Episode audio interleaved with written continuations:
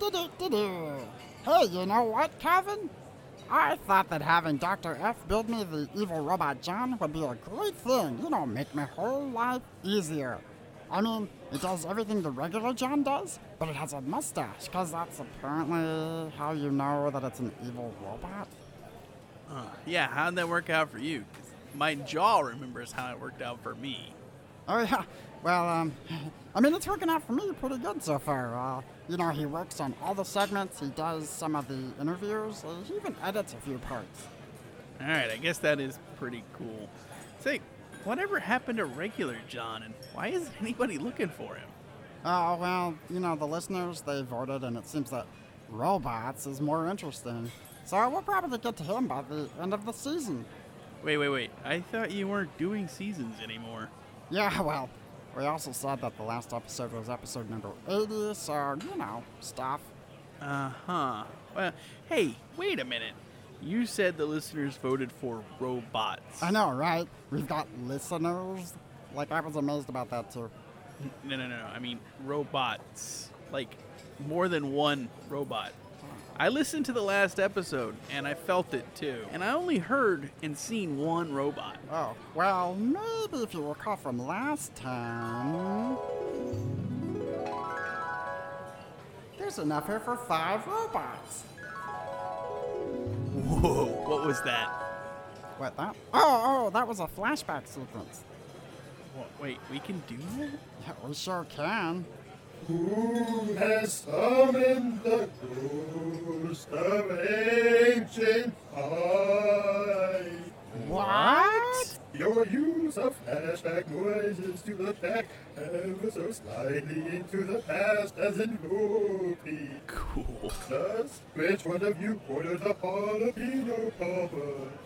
Right, that would be me. Uh, it comes with ranch, right? Sir, this is Gravy Jones Taco. We call it ranch gravy. So that's a yes? Wait, wait, wait. So, so wait, what? You're like a ghost or something? Yeah, you look like Benjamin Franklin and a pirate. The eye patch and hook are real. They're flair for my uniform. And no, I'm not an actual ghost. I'm a supervillain slash history buff. Obsessed with stealing lesser known artifacts from the past. Oh, like Da Vinci's notebook or Joan of Arc's sword. Well, more like Benjamin Franklin's. Kite. So he totally used his kite to invent lightning. Nobody invented lightning, Calvin. No, no, no. Burt Reynolds totally invented lightning in Stroker Aces, I believe? Or Stroker. We were talking about something amazing here, not not some sort of travesty. Guys, guys, you are both wrong. Burt Reynolds was a genius. But no, I'm talking about this. The Diary of Benjamin Franklin's Day. That's pretty cool, right? Uh, I don't know. Hey, um, can I get more of this ranch or gravy? Sure thing, so I should have left a scout for you. Heck yeah. wait, wait, wait, no, no, no, wait a second. There's a bigger set of questions here, like, okay, so first off, you're a supervillain. You're dressed like a colonial American ghost. Pirate. Oh, yeah, yeah. And you steal very obscure, air quotes, historical artifacts? Hey, Toast, what part of that was air quotes? I don't know, take your pick. Well, I'm not a pirate. That's just for my day job here as a waiter. Someone's got to make that money. Um, Now, you could do a clip show. Ah, I always hate those on TV shows and such. It's just lazy writing. It's always like, hey, remember that time when... Uh, you could do a clip show. See there? I mean, really, that's all it takes. And you didn't even really have to do anything. Wow, that was pretty easy and it was actually kind of fun. You're welcome. Now, about those robots. Huh? Oh, yeah, yeah, those guys. Yeah, uh, what was there? There was like, there's like five of them now. Really? Can I meet them? And I mean, like, meet them without physical contact to my face? Ah, well, maybe once I get this uh, Enigma combination thing working. Sweet. How long will that take? Well, it's gonna take at least one episode. Awesome. So, do we do the clip show? I got this covered. Yeah. Hold my pirate hat and iPad. Arg, I'm a pirate, matey. Ghost of ancient times, powers actuate. This Swarmcast podcast is recorded, edited, and mixed at Gravy Joe's Locker, somewhere near the river in Columbia, South Carolina. On this show, we talk about tabletop gaming, random fandom, and general geekery. Opinions expressed on this show are Hey, I'm a pirate, mate. from the ghost of ancient times, your season one announcer. And now sit right back as we delve into our fake clip show.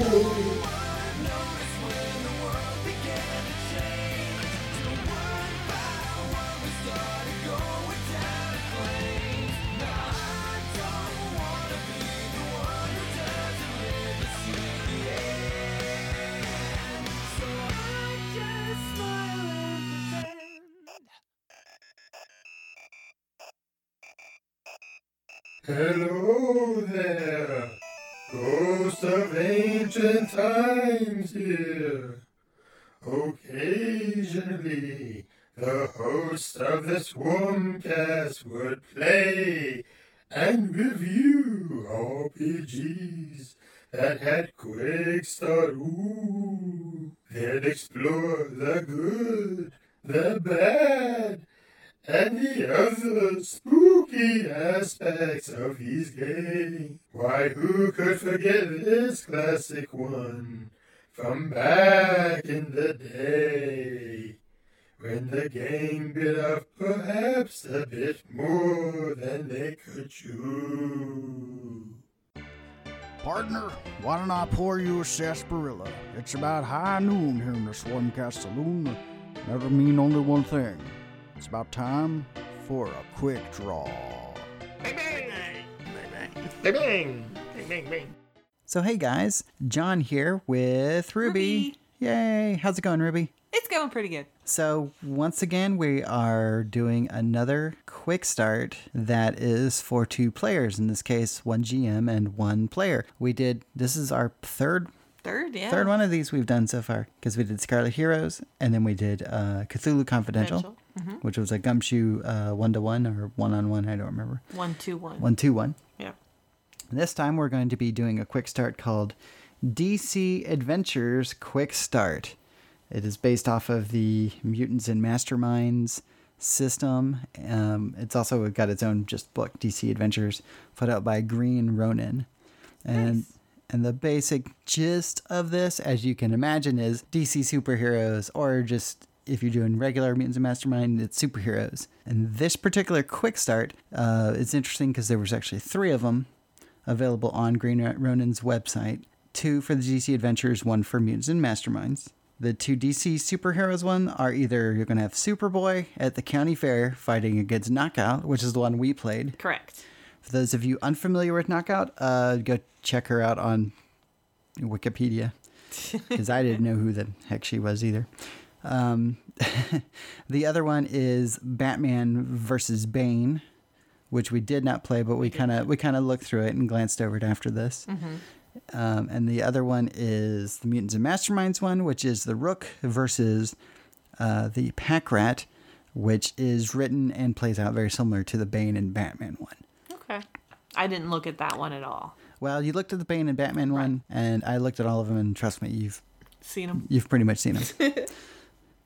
so let's see. So as a GM, this took very little time at all. This was like a nine-page quick start, and about Two of them were characters. two of two of the sheets were characters. Uh, three of the sheets were pretty much advertisements for DC Adventures and Mutants and Masterminds, and the rest of and there was maybe about three pages or so of, of actual rules.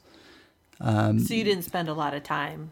Yeah, I did. I really didn't spend a lot of time. It took maybe about half an hour or so to kind of read through it and go, "Oh, okay, I see how this goes." And then I, I probably spent another five minutes or so just refreshing myself on it when we actually finally sat down to to play it. Okay, that's that's pretty good. Yeah. So, uh, Ruby, what do you think of? what do you think of the? He Of the laughs character- knowing what I'm about to say. Well, what what do you think about? Let's talk about these character sheets first, and then we'll talk about the, the actual adventure itself. Okay. Uh, so it's nice if you don't know anything about the DC character, like Superboy. Um, I made a joke because John chose to do do the Superboy Superboy knockout one. I was like, "Oh, you're just being sexist. I gotta play the chick character." He's like, "No, no, no. That's what the GM gets to play. Yeah. You get to choose Superboy." Right. so so um but anyway what i was saying is it's nice if you're not familiar with the character. They actually give you a about two two and a half paragraph blurb that kind of explains the gist of the character and the background. Gives you just enough information that you could you could do something with it. Um the character sheet personally i think is most of it I don't think is useful. Most of it looks like, hey, I built my character. This is how many points I have. This is, you know, it's point salad for the character creation portion of it. Uh-huh. But there was parts of it that I really liked. They have this offensive and defensive block, which basically takes all of the modifiers so you don't have to go to the three Right. different sections and say, oh, well, I have this, I have X, Y, and Z, which should a- equal up to Omega, you know. Right. Yeah. Yeah. This because this game the the basics of the system is you take two values, usually an attribute and a skill or something, and you add them together, and then that's what you're adding to a d20 roll. And like Ruby was saying, um, instead of them making you fish around for all that, they said, "Here's all your offensive stats," which have all those numbers already added together. Right. So that was pretty cool. The other thing that I am going to mention here is on the character sheet, they give you a complications section, which I think if you were making a real character and you weren't using this particular quick start, things, those types of things and the powers, it would be a better type. I agree. It's- I agree. but for this basically one-on-one quick start uh, the complications were just kind of useless there was no real reason for them other than Yeah. possibly getting points back to make the character Yeah, this this character sheet, just like some of the ones we've seen for other games, does a lot of stuff where it, where it shows you everything. Like if you had the full game, the rest of this character sheet would make more sense. right um, there's no real descriptions of anything it's like i said it's a lot of numbers and they give you some Uh-huh. minor descriptions on like the powers and stuff but for the most part it's it's it's things like all right his super strength enhanced strength 3 limiting to lifting Yeah, three points. Yeah, It's things like that. So it doesn't really give you. I mean, super strength was a bad example, but well, and then you you had these things called advantages, and what we noticed was at least on the Superboy and Knockout ones, Mm-hmm. the advantages you had the name, but they were, it really didn't it didn't tell you what the advantages actually meant. right. And There you were certain- look through the rest of them. Yeah, I had to look through the other ones. Uh, the the Batman and Bane one and the Rook versus Pack Rat one actually has some of the same ones, but they actually go into they actually have descriptions of how those advantages actually work. I do have a question. Did all Mm-hmm. three of these come in one pack, or were they each individual? That is an excellent question. They were each individual files. Okay. Um, the two DC ones there were right there on the the DC Adventures segment of their their page, and the Mutants and Mastermind one was on the Mutants and Mastermind section. But Okay. but they were all kind of interlinked together, so there really wasn't a lot of fishing around or hunting to try to find those things. Okay, but it's not like oh, here's three of them. We wrote them all together. No, So no. it's def- they were all differently, separately, correct. their own separate entity. So it wasn't like, oh, you've got all three of these files. Yeah, okay, we'll just print this this one ability in one place, and we won't bother. No, it certainly was Okay, not. okay. Yeah. So they could have improved the Superboy knockout one by if they had followed the the um the sort of pattern that they had with the other ones, where on those advantages and stuff, that they just put a, that one little sentence, that one little blurb that kind of told you Mm-hmm. what those things did. There were a few examples in the actual uh, air quotes adventure Mm-hmm. that was with this that that hinted at to what some of these do. I say air quotes because at least this one, the adventure is uh, Superboy shows up and then Knockout shows up and tries to fight him. No, no. Superboy is there for a public appearance for the fair. Right, right. So you get you get a chance to kind of RP and ham it up, you know, what Superboy showing off at the Smallville County Fair, Right. and then Knockout basically doing the supervillain thing where she throws something at him and says, "Er, let's, Let's fight," um, which is, is pretty much what she does Yeah. because she's just there to pick a fight. she's got an interesting background um, for what they give you on this, and yeah, she's just there to pick a fight.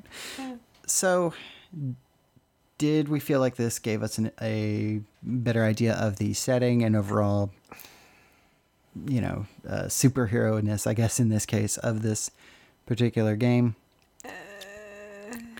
I mean, I think it played fast It did play fast. for a superhero game, playing fast, I think goes a long way towards it. yeah. It it lended itself more to just um, instead of you just you could have sat there and go, well, I punch her, and I go, well, she punches you. We could have gone back for just doing that, but we were actually more encouraged to embellish, and we were able to resolve this fight without having to just have it be a punch, punch, punch, punch, punch. In fact, you beat her by by wrapping steel girders around her essentially and hauling her off to the authorities. After whisking away the innocent bystanders. That's right. You rescued some some innocent bystanders. So you Ah, got we traded a few insults too. That's true. The first I was joking the first time is like, oh, this is this is how this fight's gonna go. She's just gonna keep taunting you, intimidating you, and you're just gonna keep taunting her Yeah. until somebody just gives up crying or something. Um, I enjoy comics and superhero comics and things like that. I've never been a huge DC fan, so I don't know a lot about DC. Um, as far as the system goes, I think the blurb gave you just kind of enough to say, okay, this is the idea of a character. right. The system seems simple enough. If I had maybe read what you know, you you told me the rules in all honesty, and it's it's right. an attribute plus skill is your number for the most part. But there were things like hero points and that you could spend to change your role. Right. Basically, yeah, give you a re-roll on that D twenty. I guess what I'm saying from this quick start, it takes a lot. Uh, it takes a lot for me to be interested in a superhero role, superhero role playing game to begin with. As far as this quick start goes, I'm not really interested in it. Not just because it's DC. I would be even. I wouldn't be as interested in it if it was Marvel even Okay. Uh, from this quick start, basically the setup and the other two, you're basically trading punches. It's one Right. combat scene essentially. Yeah. So so essentially, this So- took us maybe half an hour to, to yeah. play. And that was going over the rules with me and playing it, right. and me stumbling at the beginning, like I don't know, Superboy's a teenage boy, and some hot chick in spandex who likes to flirt just showed up. Right. Right. Um. Well, what do you think's gonna happen? Right. Um. admit But- yeah you don't you didn't get to there's you don't get to do like a whole like uh comic books worth of, of actual stuff in there this is this would if this was the book this would be like The center, the center page fight scene. yeah or maybe the thing at the very beginning where you know the Yeah. the d-list person shows up and he beats he defeats them and then you find out you know I wonder Why why, did she why did she just show up there you know what sort of darker plot am i going to have to try to Right. Um. unravel So it wasn't. It was not a terribly interesting quick start for me. okay Um, overall, uh, I would be willing to give the whole system a shot. uh-huh Uh, maybe creating your own character. So I guess more mutants and mastermind okay because I don't know the difference between the DC. See, this doesn't really give me enough information to see Based- the difference between the Masters of Mutant Minds and, the DC universe. And based stuff. based off of what I saw, looking at the quick start for the DC one versus the the quick start for the Mutants and Mastermind, it looks like it's primarily setting. Is is the difference? Well, that's what I'm getting at. I don't Yeah. see why I would buy or want to play the DC DC, Adventures? Adventures. as opposed to just playing. Yeah, unless you were just well, yeah, unless you were a DC fan, right, which you're not. So, if you were just generic superhero person, then right. Mutants and Mastermind probably the best way to go. Because I was gonna say, I was like, well, maybe if it wasn't set in the DC wor- universe, but I was like, but there is a whole system for that. So Right, right, right. All right. So you kind of gave me the answer of the whether of whether question. whether or not you'd be willing to give the the full game a try.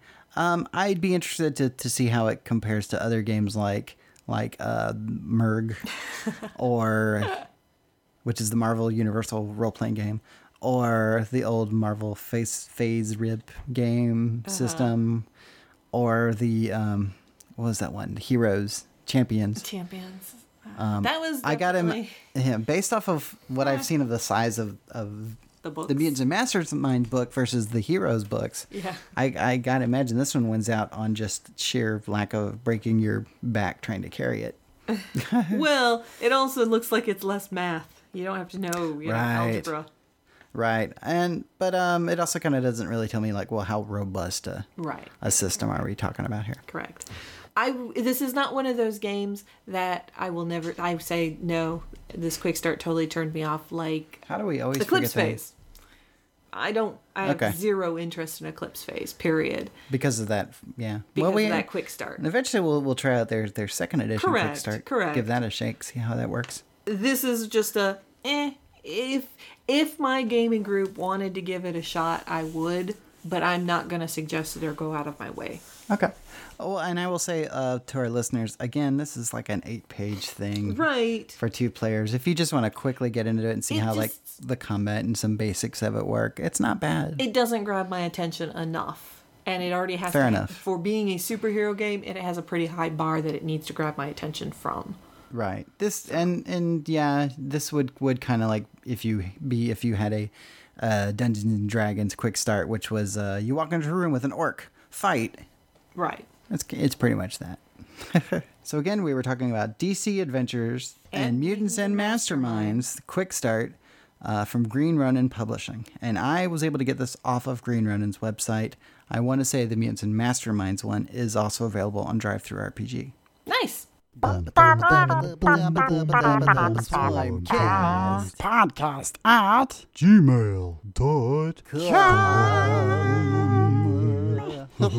Ghost of ancient times here again. Boy, that was a crazy memory from the past, right? Sometimes the SCPC crew would have somebody on the show. And sometimes those guests would make us all think. And that's when ratings would take a nosedive. Let's look now back to a classic episode where the hosts had really important guests on and a bit more than they could chew. Swarmcast Podcast brings you games from around the world. So hey there, Swarmcasters! Thanks for thanks for not turning off the uh, the podcast or switching to a different one at this time. I I truly appreciate that. Um, I know you guys wouldn't anyways. If you made it this far, It's because we love you. that's right. so hey. Ruby's shaking her head. So hey, I have with me right here. I have Calvin. Hey Calvin, how's it Hey, going? pretty good, pretty good. How's it going? Uh, not too bad. Thanks for thanks for stopping by to hang out with us for this. Yeah, and uh, we got Ruby over here on the mic. Hey folks, how you doing? And we've also got another special guest. Uh, we've got uh, Christian Waters with Osprey Publishing. Hello. Um, okay, just for my FYI, is it Osprey Publishing or Osprey Games? Well, that's a complicated question, but the simple answer is Osprey Games. Okay, Okay, We also do books. right. we, do, we Right. do lots of stuff. I was gonna say I, I see. Yeah, if you go to Osprey's website, there's there's stuff. There's all sorts of stuff. Military history, war games, Uh-huh. board games. Books on uh, mythology and such too. yep. Yeah. Yeah. We were looking at the books and, and Ruby was going, you know, this series right here looks like it'd be pretty cool to just read. And I was like, wait, what game is that? She's like, it's not a game. No, it's just, it's just books. Right.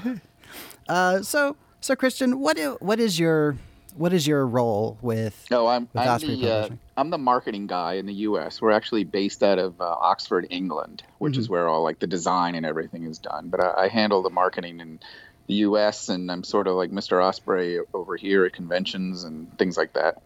Oh, cool. So if we if we go to a convention and Osprey is there, we're we're nine times Wave out to of me. ten. Huh? Yeah. We're nine times That'll out of ten me. that's seeing you there. Okay. Yeah. Yeah, they didn't get to talk. 10, 10 out of 10 times, actually. Ten. Ah, yeah, Eleven the, the, times out of ten, maybe.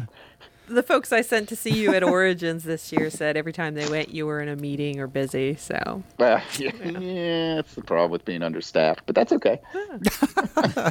tell me about it. We have to make our own funny voices here. That's right. I can't hire funny voices. They have Er- to. Every time I need a funny voice, I just get Brooklyn to talk. Uh, that's that's that's his Uh, daughter. yes, by the that way. would be my daughter. Uh, she sounds kind of like High pitched teenage Lilo. girl. That's Or cute. Stitch. Yeah. Or a combination of Lilo and Stitch. right. So, one of the reasons that you came to my attention in particular is um, I was interested in uh, some of your board games. One of them that about two years ago you actually donated to the Scarab Board Game Library, and the play to win uh, at Scarab was, and I'm going to murder the name, The Ravens of. Ravens of Thri Sahashri. Yes. I like how he. I like how he knew yeah. as you were getting ready to say it. Right. Um, that that was one of the games in particular, and we lucked out and we got a copy of it, and it is in our board game library, and it, it's been very popular in our board game library, even Oh, though it's a just a two player game. Um, I, I made my husband play it like three or four times. You made me play it. I enjoyed it. It was yeah. great. We we Did actually. you win? Did you get to the end? I think we won. I think we won Once once. out of four. Oh, wow. Yeah, Yeah, yeah. it's fun. It it's, was it's, close. It's a little tough, but it's Oh, fun. yes. I'm, Yeah. I'm intrigued.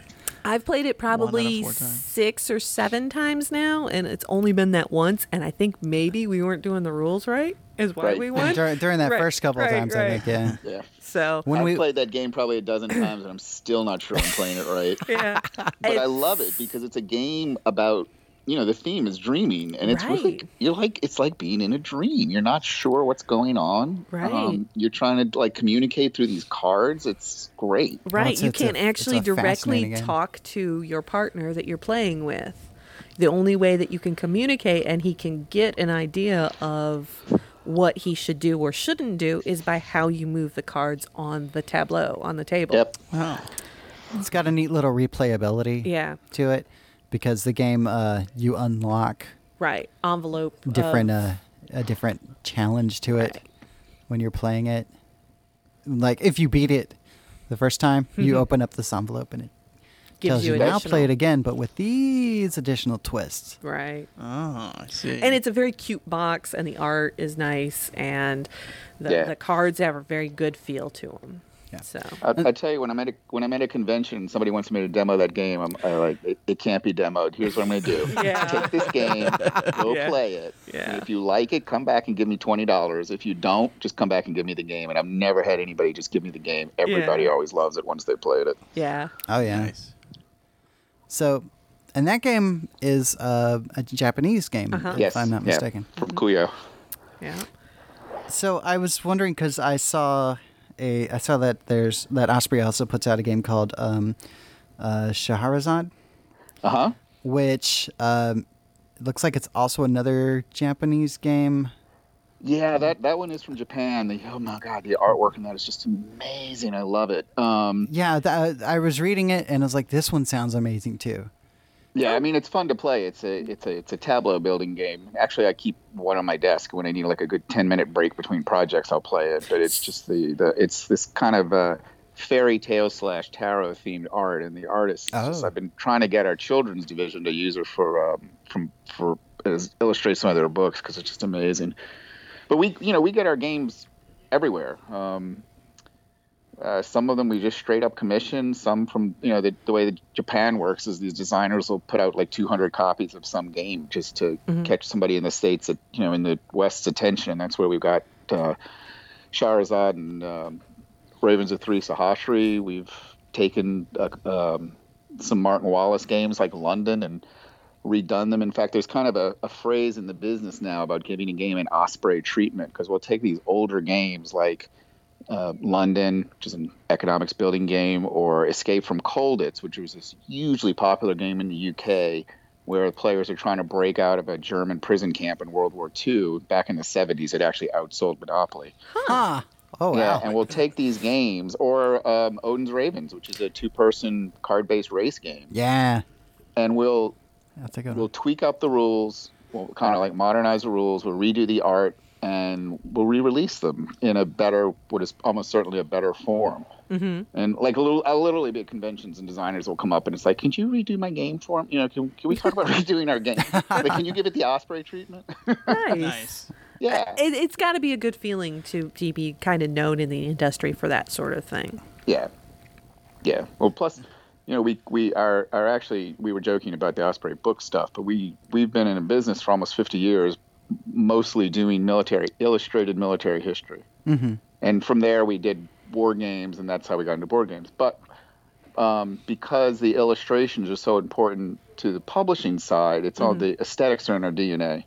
So the game, our games, they're all fun to play, but they're also all gorgeous. Visually Yeah, impressive. it's just gorgeous. They're head. And sh- no offense to my competitors, I love them all, but they just look. Our games just are head and shoulders above everybody else. They're just beautiful. I mean, in their own right, they're beautiful.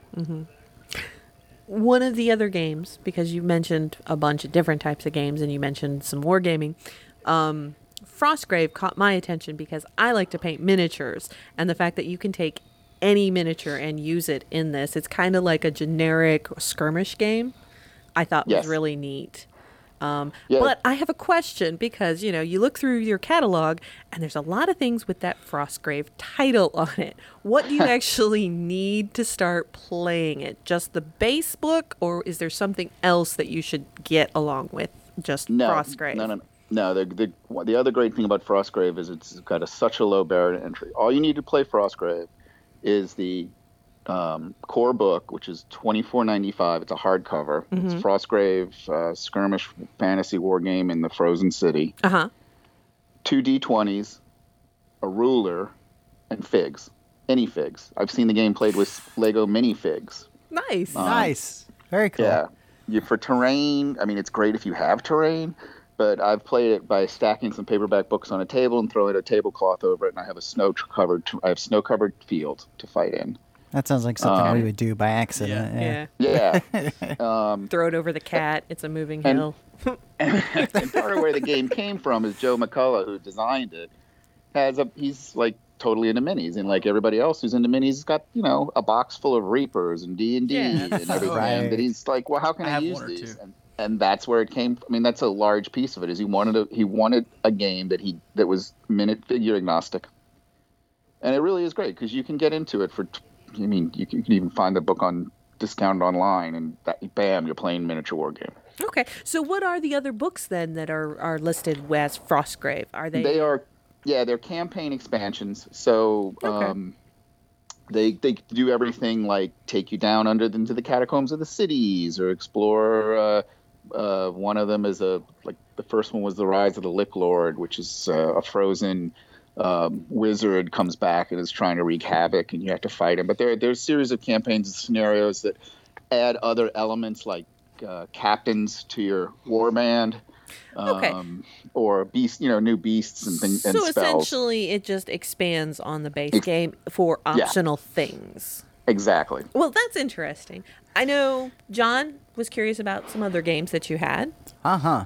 So I was at a convention uh, in March, I want to say, Yes. and I saw some folks playing Zoo Ball, which I thought was was was just crazy.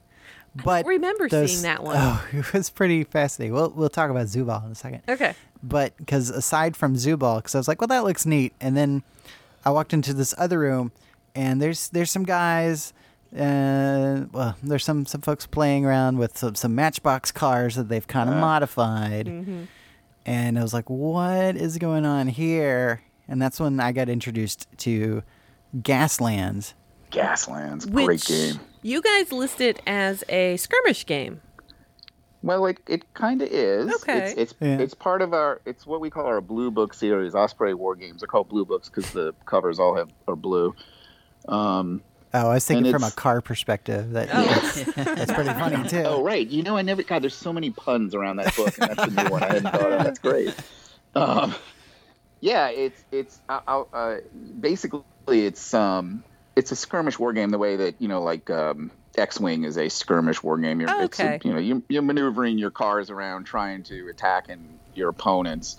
Um, but instead of you know Tie fighters, you, you're modding up these Hot Wheels, and it's just it's another low entry game because all you need is the book, which is twenty dollars or less discounted, um, and some Hot Wheels or Matchboxes, and you know everybody's got them. I mean, my my, my, my two girls who were into Hot Wheels for twenty minutes ten years ago, and I'm still finding those things under the couch. Yeah. Um, and everything else is the, the or is in the book, and you like with the, you buy the book, and twenty minutes later you're you're playing a great game. And and people have gone gone uh, kind of nuts with this game, and, and I mean in a good way. They've, they've Oh, yeah. they've taken a lot of these little Matchbox cars, or um, well, we'll file the serial number off that uh, metal cars from a toy store, and they've they've been like, well, I have this Space Marine army that's got all these extra bits. What can I do with them? Oh, I can put these missile launchers on this uh, 57 Yeah. Chevy right here. yeah. Throw a little dirt Yeah. on it. Boom. Gaslands. and just like yeah, just like there are people who do the the mint the figs but never play the games. There are people now modding up Hot Wheels who just don't play Gaslands. it's like a sub sub genre of the game. which Um, which is funny because like they have all they have this whole line of uh, the ones for Jurassic World mm-hmm. That look like dinosaurs. and a bunch of Star Wars themed ones and even like the little Marvel ones like you get the Groot truck and stuff like that and every time we see them now I go uh, Ruby and I go that would be that would be good for Gaslands well, we've never played Gaslands yet. Uh, we watched about half of a game, but you know, we still look at the figures at, at the mat- at the box cars and like, yeah. Oh, I know. Every time I'm at uh, Target or the grocery, I'm like, Yeah. "Come here, I want to go buy the Hot Wheels section." And my mom, you know, just oh yeah, I could really mod that one up great. yeah and we were watching one of the Death Race movies and it was like Uh-huh. yeah Gaslands this is Gaslands but it, it's also in its own right. It's a great, great war, war game because it's just it's very fast. You, you know, you have like About- a team of like six cars, and it's just it's and it's kind of like ma- you know it's kind of controlled fun mayhem. About how long does a game usually take? Yeah, depending on how many people are playing, around twenty to forty-five minutes. That's actually not Oh, bad for a skirmish game. Yeah. in Yeah, that's all not bad at all. Yeah, no. You don't have nah, to spend the whole afternoon. No, no, no, no. Also, you don't need like you know, fifty cars or whatever. You just, I think it's like you know, five, four to six. And you're you're you're playing. It's great. You get to show them off too. Mm-hmm. Every I th- a lot of each car is going to be pretty unique in that whole lineup, is what it seems like. Yeah. Right. When I was asking the people playing the game, um, they were like, "Yeah," and he he was super excited talking about, "Yeah, there's this whole community online, you know, that the, the templates and the specialized dice and and how to do figure stuff." And I'm like, "Okay, cool, great." Yeah, there is. I mean, there's like a whole sort of like sub Etsy around the dice and the turn, the maneuver templates, but but all of that's also in the book. Um, Okay, yeah. You know, you don't have to have any of that stuff if you don't want. There's paper templates in the book that you can just Xerox and or take a, make a copy of and cut out on paper. But you know, of course, it's that's what we all, of course, see that and then want something better. Right, right. we all have to make the game our own, in one way or another. right. Right. Exactly. I'll tell you, that game has sold. That's probably one of the best-selling things we've ever published. Huh. Yeah. So, I think I read that that did that game come out of uh, Australia? Is that what I I think I read somewhere? No, no, no. He's uh, Mike Hutchinson is in the UK. Okay, all right. No, You that's probably fine. think, you're probably mixing Mad Max in there. I probably am. We've been doing a lot of game stuff, getting ready for the convention in I can't January. keep mine straight. I don't know how you keep it all Right. straight. Oh well. I told you I was going to say something, something Silly. stupid. Yeah. And That wasn't stupid. It's fine. It's fine. Trust me. Calvin, there was one that you were going to ask about the Wildlands, wasn't it? Yeah, I'm looking at it, and it, it's a miniature game too, but but it's A board game similar miniature to game? yeah. Yeah, it's our it's our first boxed miniatures game, and it's a board game in that you're you're playing on a literally on a board. It's a two sided board. You're it's a dungeon on one side and a uh, a wrecked castle on the the other. It's uh, you get 20 figs in the box. There's four factions, and uh, you play the, the the play mechanism isn't around like dice or anything like that. You're actually managing cards that um, let you do various actions like attack or parry or get into cover or move and pick up your. The goal is to either kill, get five. The, the goal is to get five points either by killing your opponents or by picking up crystal shards. Um, and it's done by Martin Wallace, who, if you know, he's kind of like Mr. Euro Games, Yeah. the guy who did Brass and London. And honestly, when I first, when my editorial people first told me about the game, I was like, uh, I'm sorry, what? Martin Wallace is doing a a skirmish miniatures game? What? What are you gonna have to do? You have to pay like a tax every time I want to attack somebody? Um, but I got to tell you, it is great because yes, because it's Martin Wallace. There's a ton of strategy in there Uh huh. you have to manage your cards. You have to, you know, like for instance, if I'm going to, if I was going to attack an opponent, I'm going to, I'm going to play a lot of the cards in my hand, which is great. But on the other hand, by doing that, I'm weakening myself. So I have to be careful, for instance, that I'm not in the attack. I'm not opening myself up to another attack. I have to co- I can coordinate my movements across all of the, my characters on the board. Um, and the figures themselves, I wish I, I- you know, I wish I could show them to you. These beautiful ink wash figs that paint up gorgeously too. You can just, I mean, right out of the box, they're beautiful. But if you want to paint them, they're great. Totally got my attention there. Um, and and honestly, you know, my problem with with wargaming is that I don't want to spend four hours learning the rules, and I don't want to have to spend four Hundreds, thousand dollars yeah. on you know all these figs. Right. And Right. I it, it, you'll learn the rules in 15 minutes. Um, and in fact, Rodney at Watch It Played has a great video on it too. You'll be playing in 15 minutes, and the it there's you, once you finish, you're gonna see nuances of strategy that are gonna make you want to play again. It's great. Oh, that's very cool. So as as far as Yeah. the because because yeah, I've been looking at the the miniatures. The miniatures do look really? pretty awesome. Yeah. Uh, what's the scale on those guys? You Could better I? be careful. I might I make they're you buy it. 28, Yeah, 28. mm. 28 millimeter. Yeah, you know, uh, you would ask me that. I think they're like Oh. 28s. Are they comparable to Reaper figures? As far as the scale? Yeah, I would say so. Okay, yeah, then that's Yeah, yeah, they call it yeah, the yeah. That's- that's right. 25 Yeah. millimeter heroic, which is Twen- really 28. Okay. Right. Yeah. Yeah. The 25 and they all millimeter have little heroic. backstories. which and is 28. Each of the factions balance each other off. You know, one of them are they're they're fairly if they're each character is, is kind of weak, but if together, if you and they together, if you work them together, they use range weapons really well. But if you if they get near an opponent, they're dead. So you really have to play them differently than the lawgivers, who are very um, a little more balanced, versus the pit fighters, who are just punch will just kill you with punches. It's you know it's it's a lot of fun. Huh. Okay. That that sounds like it. I'm I'm intrigued by the the fact that it doesn't take long to. I'm intrigued to get by the into it. Figures. I'm also intrigued Yeah, by the figures. Yeah, I, I, I really may, like the figs. I may have a thing really for nice. figures as well. But but it's good to know that there's a an actual a game there. Right. What other than just uh, Other than just other than just there's a bunch of figures in this box because I, I think we've all been there before at some point. Uh, right? as I look over at our wall of miniatures Where- that are half painted. Yeah. So, all right. Osprey Publishing does a lot of different things. Uh, you do books, Yep. you do board games, you do card games, you do wargaming. What do you think is your favorite game or thing that Osprey does? What's your pet project or your your your thing that you're really Yeah. gung ho about?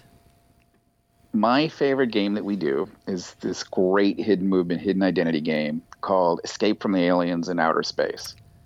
Um, and uh, actually, we do the Ultimate Edition because it, we gave it the Osprey treatment. But the idea is that you and your opponents are trapped on a space station. Half of you are aliens ha- trying to infect the other half, which are humans. And nobody knows who's who and what's what. Okay. So it's one of those games where you get to lie your ass off. um, because if you move into certain hexes, you're going to draw a card, and depending on the card, you will either be it, you'll either have to you'll say something like "silence sector," you know, Okay. or which doesn't give away much information. you'll have to truthfully say where you are. For instance, noise in sector K9. But because nobody's seen the card, we don't know if you're lying or not. Because the third card could be you can say any sector. So you could be in K9 and say, yeah, noise in sector M9.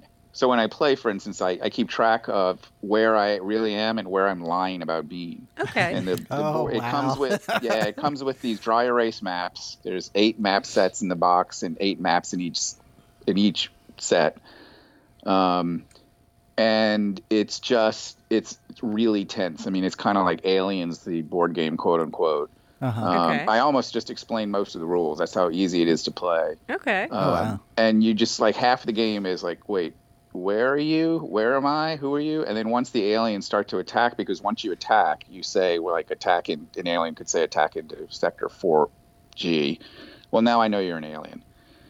so by the other half of the game, it does become clear who's aliens and who's not, and the humans are just trying to run to the escape pods to get out before the aliens can hunt them down. Okay. Is It's- that is that point in the movie where they go, "Oh no, uh, Calvin's an alien Right. this whole time.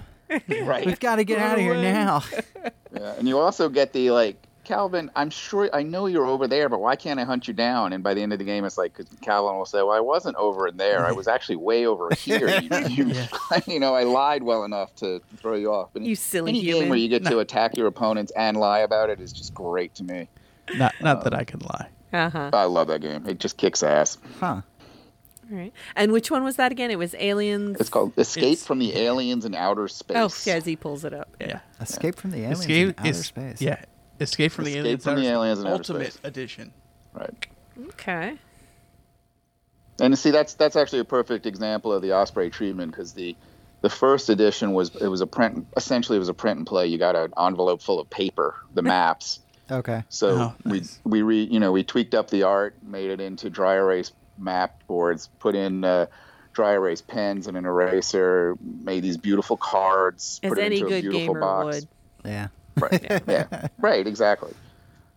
And and you know the the the the my editorial guys, the guys who actually do commission this stuff, they live and breathe board games. I mean, they bleed cardboard. Uh, so, I think when we were talking just slightly before the interview, uh, you mentioned that coming up this summer, you have some new projects coming up. So Yeah, we have. We're going to launch our first true RPGs. Now, Frostgrave has a little bit of an RPG element into it, in that you build a warband of a wizard, an apprentice, and some soldiers, and you can actually take them across campaigns. So, if your wizard dies, you can promote your apprentice and things like that. But it's not a true RPG. Okay. We're actually going to um, come out with a series of three. We're going to launch with three RPGs. Um, one's called Paleomythic, and it's kind of prehistoric.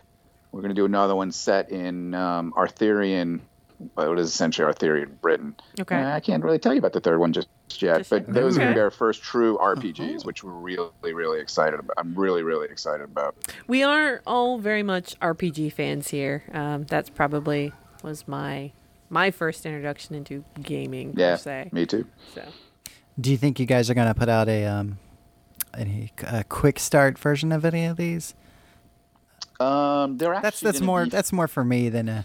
yeah, they're, they're, th I, you- I'll be very honest with you. I have not, s- I haven't seen them editorially. Like I have not played them. okay. uh-huh. Um, but my, but they're not like, they're not. We're actually starting on a, on a, how do I say this? At a more narrow scale. They're not huge, like grandiose things. It's going to be fairly quick to get into. Okay. All right. So they're going to be simple, easy Yeah. RPGs. They're not Yeah. necessarily going to be larger, Yeah. bulky. Okay. Right. That's that's fine. That sounds great. Uh, I'm excited. I'll be looking out for that one. heck yeah. Yeah. For- No, I I think the. Arthurian one sounds interesting to me. Oh, see, I'm thinking Paleomythic. me. Really? Okay. I'm a natural history guy, so I'm looking forward to I'm I'm loo- I'm looking up at this one that he was just mentioning. So Which, which one? Which one? the the is- the aliens in outer space. Oh, oh, Oh, you're I- back on the board game. on the- Yeah, I'm stuck on the board games because that looks So I could really see interesting. I could see that one going off really well at like a con. Yeah. You know? Well, oh, the, like a game like Ultimate Werewolf is very popular at conventions these days, so I can see where the alien But this sound- escape from aliens. this sounds like a, a, a, a much more yeah, interestingly involved ver- version Yeah. of that. yeah. M- maybe, Maybe. maybe it happens. Maybe. well, you know, you just have to talk to me. I'm the one scheduling the board games. There we go. we'll t- totally do that. So there was because I know I know Wildlands is is pretty much one of your your big ones that's out Yeah. right now. Um, But if you don't want to get a bunch of miniatures and stuff like that, there is another one, uh, at least one other that's that's really big out right now, What's like that? a, a fairly newish one called Cryptid. Uh, Ah, which, yes. which I was I was looking at and I was kind of intrigued by that. So what's what's the deal with Cryptid? It's got a it's got an interesting yeah, little Crypt- picture of a of a Loch, Loch Ness Like monster Loch type thing. Yeah, that, that's what I was thinking. It was Loch Ness monster of some sort. Uh, Crypt, Cryptid is is a is 100 proof deduction game. If you like deduction games, if you like puzzly games, games that make your brain itch, this is the game for you. It's stripped down. It's nothing but pure logic. The idea is that Huh. you're, you, yeah, it's um, and I, I mean I love like crossword puzzles and riddles and stuff like this. So this this is I love this game. But the the idea is that uh, hidden on the board somewhere there's a cryptid, a monster, and it's and you have to deduce what it is from some clues. So the way it, the way it works is that there's a deck of cards or uh, something on the lo- on the web you can look up.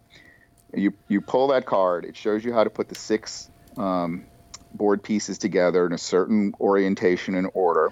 They all have hexes on them. And on that card, it will point. Each player gets a clue book, and then each player will be assigned a clue number. So my clue might be the cryptid is within three spaces of bear country.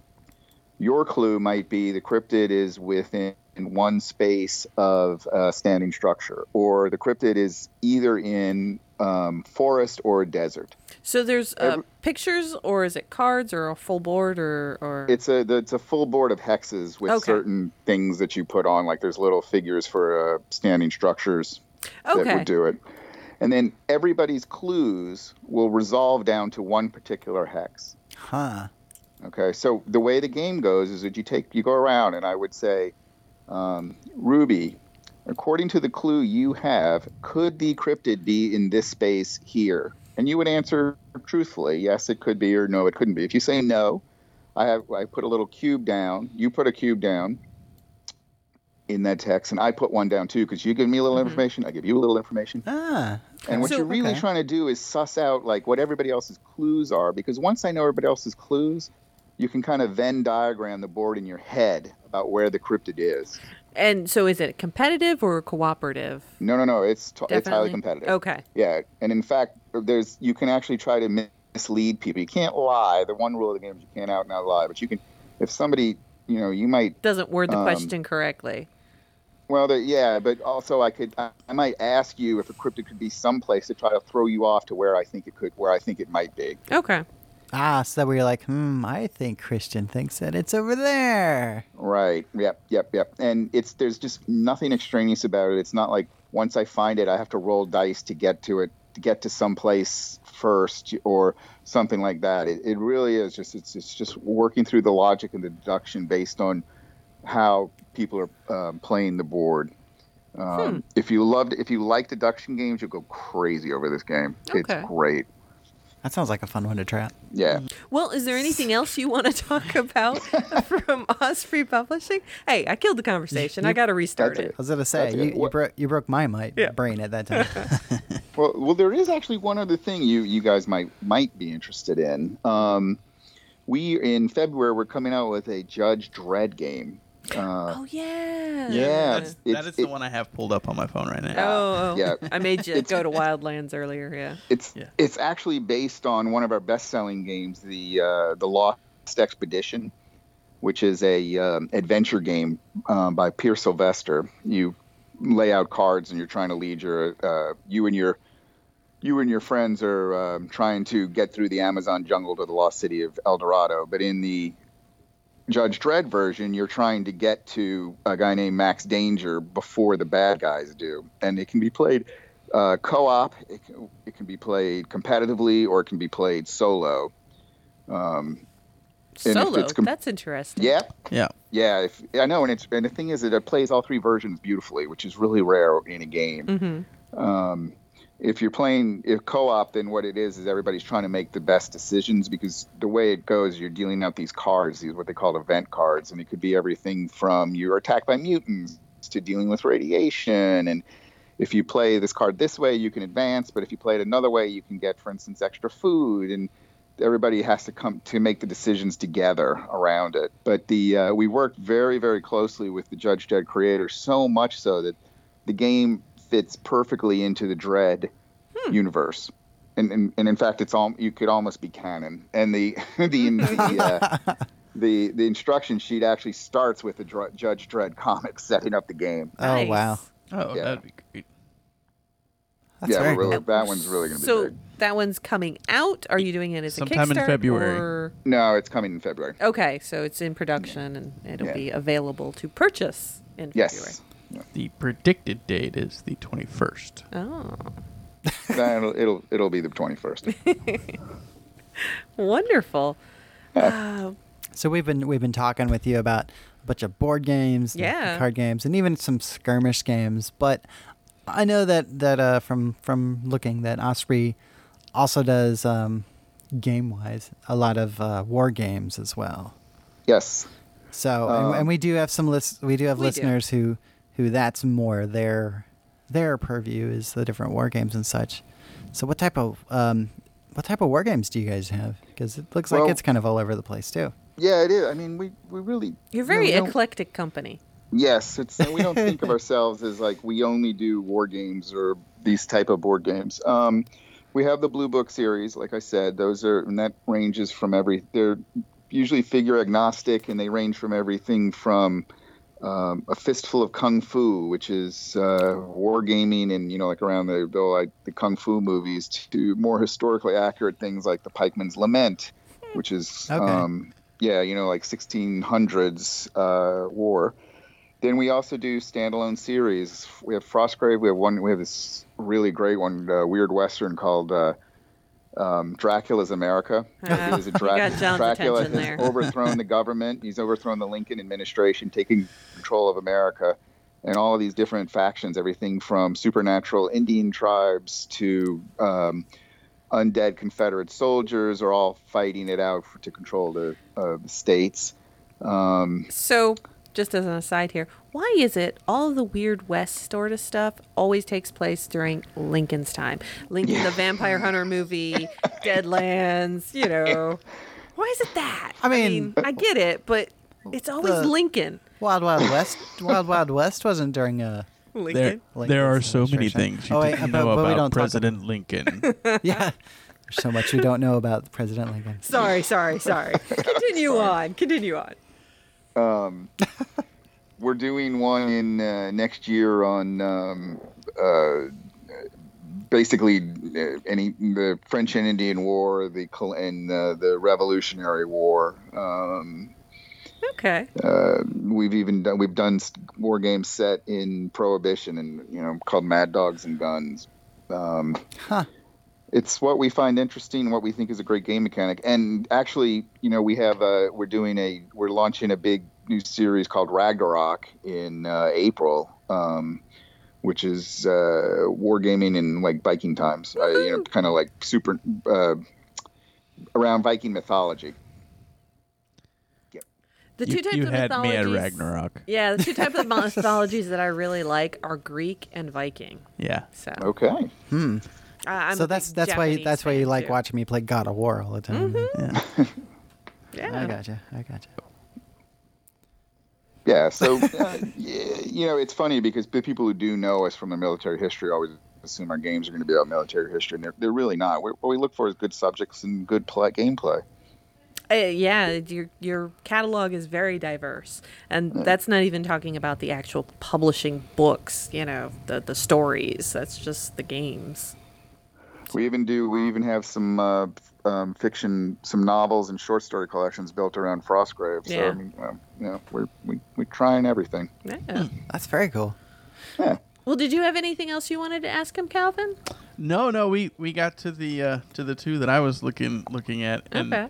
and and opened up my uh, eyes to a couple others that I am now looking at. Oh. So No, wait, I gotta ask, what are those? Uh, it's it's the the alien the space one the Yeah. alien um Yeah, Escape from And- Aliens in Outer Space. and and I'm very interested in, in the Ragnarok thing that you were just Yeah. speaking of.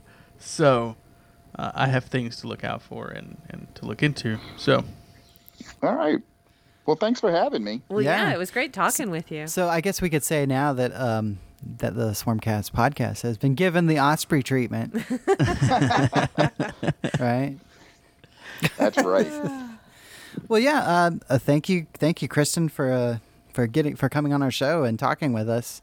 I had fun. Th- Yeah, I've had a lot of fun I hope too. you did Cool. too. Uh, I know Calvin learned a lot. Um, I did.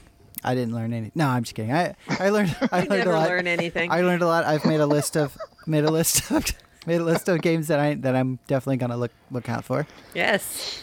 Um, All right. I appreciate it. Talk Yeah. to you guys later. all right, thanks. Hey, this is Toast. Um, go ahead and leave the Swarmcast a message. Remember our number, area code 803-470-4439. Maybe we'll use your message on the air. Who knows? Instant Classic. And speaking of Instant Classic, who could forget this classic moment when the host bit off more than they could chew? I am the ghost of ancient times. And let's listen now, shall we? We got a guest, got a guest. I admit that I'm impressed since somehow took someone legit to come and sit and talk some Stuff. Stuff. Hello, Swarmcast listeners. You're here still, and this is John, and I have with me Ruby. Hey, folks. We've been busy, busy, busy uh, getting stuff ready for Scarab, which is coming up in January, of course, uh, MLK weekend. Right. And today we actually have someone that's going to be attending Scarab demoing their new game. Yep. In fact, uh, we we had him on the show last year on an episode that was recorded at Scarab because he showed up with the game. So I we have with us uh, Dan Machado from Smart Iguana Games. How are you doing, Dan? I'm doing pretty good. Thank you for for having me. Real quick amendment. Last year he brought Gravity Warfare, their game. This year he's bringing DOCE. And we had a lot of folks come up and talk to us about Gravity Warfare last year. We did. But uh, yeah, that's right. Ruby mentioned that you've got a brand new game that you're bringing uh, to Scarab this year, and you've already started uh, shopping it around at different conventions called DOCE. That's right. So, so what's the deal with DOCE? DOCE. Let me tell you about DOCE. DOCE is a two-player competitive and tactical dice game. Um, each player takes a set of dice, and they take turns placing them on this five by five grid. Um, the goal is to make a line of four dice that equal 12 with your own dice, of course. And once you do that, you score the round and you do another round. The game is played over four rounds, and the person with the most points at the end of the fourth round wins the game. That sounds pretty interesting. So I've seen a couple pictures online, and are the wooden dice that you're using oversized? Are is this your kind of giant version, like you had a large version for Gravity Warfare? Yes. yes. Okay. The, the, the jumbo dice. Okay. That's always an eye catcher for the uh, conventions, and they definitely bring people over just to grab the the big dice and you know play with them. How big will But, the um, game actually be then? About Well, the the box is actually maybe five and a half inches by five and a half inches and an inch and a half tall. so it's a game that you could easily just pick up and toss in your purse or backpack and go and play. Yes, it's, uh, we we try to, um, I guess, construct or structure the box in a way that you can leave the grid inside and play with the dice, sort of in, within the box, and you can play in your car or traveling, and the dice won't just, you know, go everywhere. That's actually pretty cool. Yeah, we've. Um, I, I I do always like the games that use the utilize the box for more than just storing the uh, the game. That's always a nice little feature right there. Yeah. And so um, I know those those who went to Scarab and have seen you guys ar- around at other conventions have seen the massive display for Gravity Warfare, which is which is always um, which is always impressive. So that's a game that definitely encourages you to get up and move around the table and stuff. Right. So, but it sounds like with DOCE, you're you're really kind of going for uh, um, just s- still kind of sitting at the table, so to speak. Yes, uh, the Gravity Warfare is uh, much more fun and uh, eye appealing. Um, I guess interesting to just have at the table, you know, the floating platform moving around. that always catches people's eyes. Um, we wanted to, well, DOCE, if I can tell you, DOCE was born out of uh, a game that I have, and I don't know if I can mention it, but there's this game that I have that I absolutely fell in love with, and it's so simple. The the rule sheet when I got the game, the rule was just a little piece of paper, and it, it was barely anything written on it. I was like, this game cannot be good. Just the the sheer volume of of of uh or lack of volume of words, and uh, I played it, and uh, it's it's amazing. It's still one of my favorite games to play, and I wanted to do a game that would uh, it would be that simple to learn or to teach, but uh, at the same time bringing uh, some challenge and strategy and actually makes you think while you're playing the game.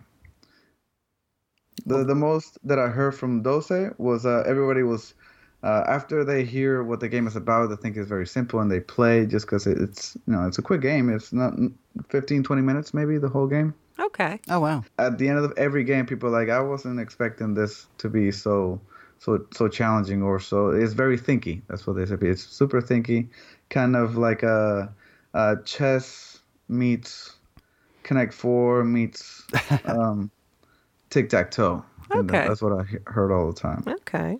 Interesting.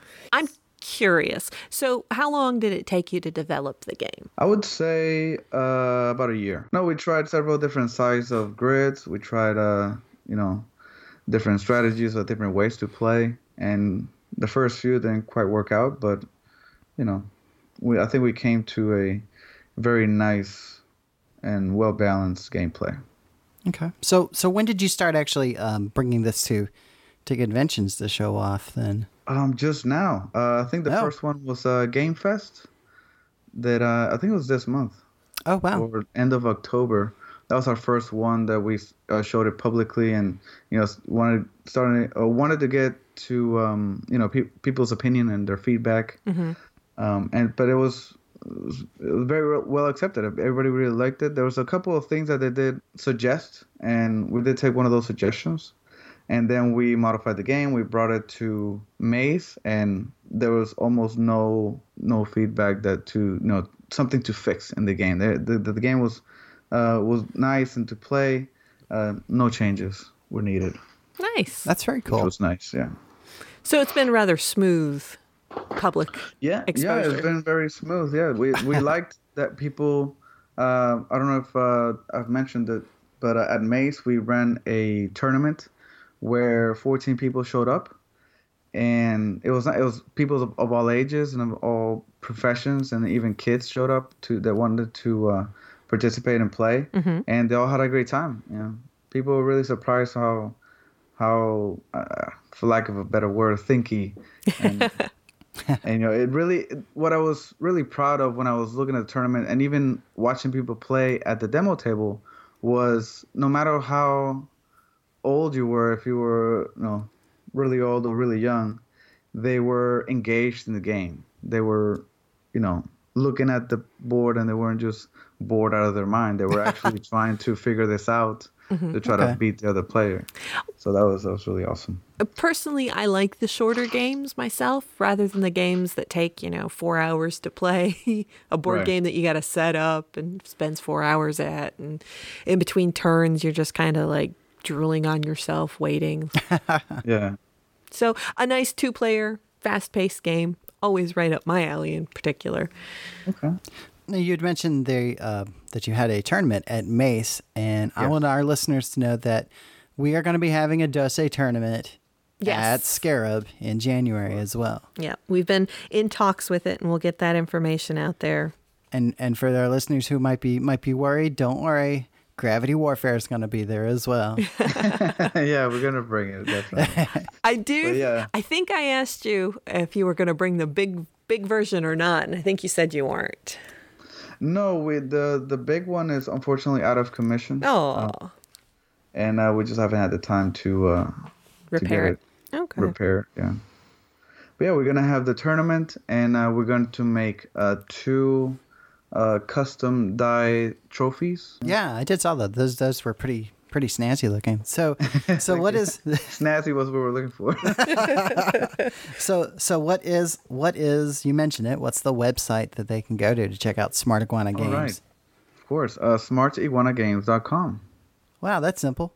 Yeah. That's no easy da- enough. no dashes, no weird No s- symbols. I'll have a link to that in our show notes as well. Speaking of websites and, and things such as that, now I know that uh, we we'd been talking that DOCE is is it's not quite out yet. It's in development. It's in development, Correct. um, but you've got something exciting to say about that. That's going to be starting up at the end of November, if I'm if I'm not mistaken. Yeah. Super excited. We're excited to say that we're going to launch the Indiegogo campaign for DOCE at the end of November, end of the month. So we're shooting for the 28th or the 30th, but hopefully sooner. Um, if you haven't uh, subscribed to our website or um, liked us on Facebook, uh, you can do that if you want to find out more about the game and the all all the events that we have coming up. And the reason we're uh, doing it so quick is because uh, we want to be able to deliver the game uh, by Christmas. Now, the actual retail version, the manufacturer version, that will definitely not be available for Christmas because you know it just takes time to make. However, we will have a deluxe or special edition and a um, luxury set that we're gonna make. Two different sets that we're gonna make ourselves out of wood, and they're beautiful. They look really stunning. So we want to be able for people that are interested in the game and like it, they can have these, um, I guess, upgraded versions, and they will definitely be available for Christmas. Oh, that's very cool. Yeah. so uh, what we'll do is so I guess that for the best best way for our listeners to to keep track of this so they know when this starts is to uh, I guess follow you guys on Facebook and visit their website. and visit your website so they can Oh. so they can get in on this um, twenty day twenty day uh, Yeah, yeah, yeah, yeah. window to to get a copy of Destiny. That means we could have people showing up for our con who've already got this game and have been practicing for Right. about a month or so. That's May- right. Yeah. They'll be um, they'll Be, uh, Pros. yeah, they'll be pros. They'll be ringers. Oh gosh, they'll be they'll be sharking sharking everybody at the table. Well, we will be posting uh, pictures of uh, both the special edition and the luxury set uh, soon on our website. But yeah, we're excited. We're super excited about this campaign, and uh, we hope that it, you know, is as successful or or more than Gravity Warfare. But um, but we're excited. I mean, this game is it's. Uh, I'm I know that it will surprise many people that played how um how interested in challenging it will be. Like, you definitely got to think two to three steps ahead. You know, that's where the the chess feels. I am looking forward to having it at Scarab. I'm probably going to play one of the the non-tournament games. So Okay. okay. Yeah, that'll Oh great. yeah, since since since you're going to be working at the con, you don't want to right. you don't want to beat everybody and then have them go, ah, she clearly Yeah, right. somehow cheated at this game where you're rolling dice. Well, yeah, but if you guys get bored over there at the uh, the uh, the booth, I can leave a copy there for you guys to practice and play each other. Oh. Well, uh, we we will not obj- we will not object to that. We may even get a few we may even get a few folks up there to There you go. to, to play it. I think I convinced some people to play games with me every now and then while I'm at the booth. you do as long as they're quick and Right. simple. So that fits. Exactly. That fits. So, um, again, we were here talking with Dan Machado from Smart Iguana Games about their new game coming out, DOCE. The one and only. They say that failure to learn from history dooms us to repeating it. Being the ghost of ancient times, I often take the time to read back through the classics and reflect on some of the more important periods in the past. Like, for example, this classic moment in Swarmcast history when, as they say, some folks bit off more than they could chew. Swarmcast has board game reviews for you, yeah. We got the good, bad, and other stuff to tell you. So listen up to our board game review. You'll really like it, or I'll make you eat your shoes. So, once again, back here again at Scarab 2018, and we've got Ryan sitting with us again. Hey, Ryan, how's it going? It's going well. How are you? Pretty good. So, what Good. game are we talking about now? Dead last. Dead Last, and I believe that's by our our, our buddies at Smirk and Dagger Games. I'll take your word for it. I don't remember. If I'm wrong, uh, yeah, it doesn't matter if I'm wrong. Fair enough. so, um, tell us something good about Dead Last.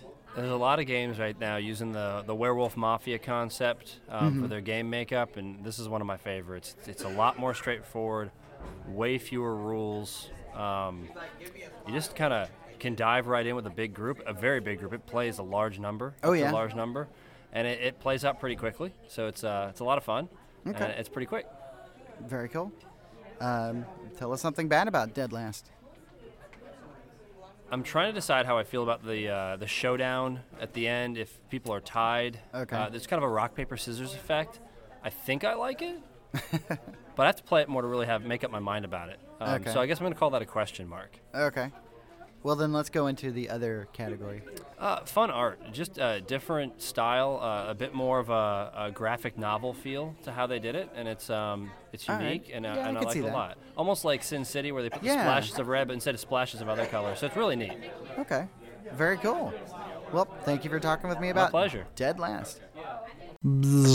So here at Scarab, we like to make a uh, a pact with each other that the last person um, alive gets the entire board game library. And uh, here to talk more about that is Joe, who's going to talk about a game. So this is my might be the biggest surprise Mhm. of the convention for me that I saw here at Scarab. I generally dislike mass player whimsical games. Right.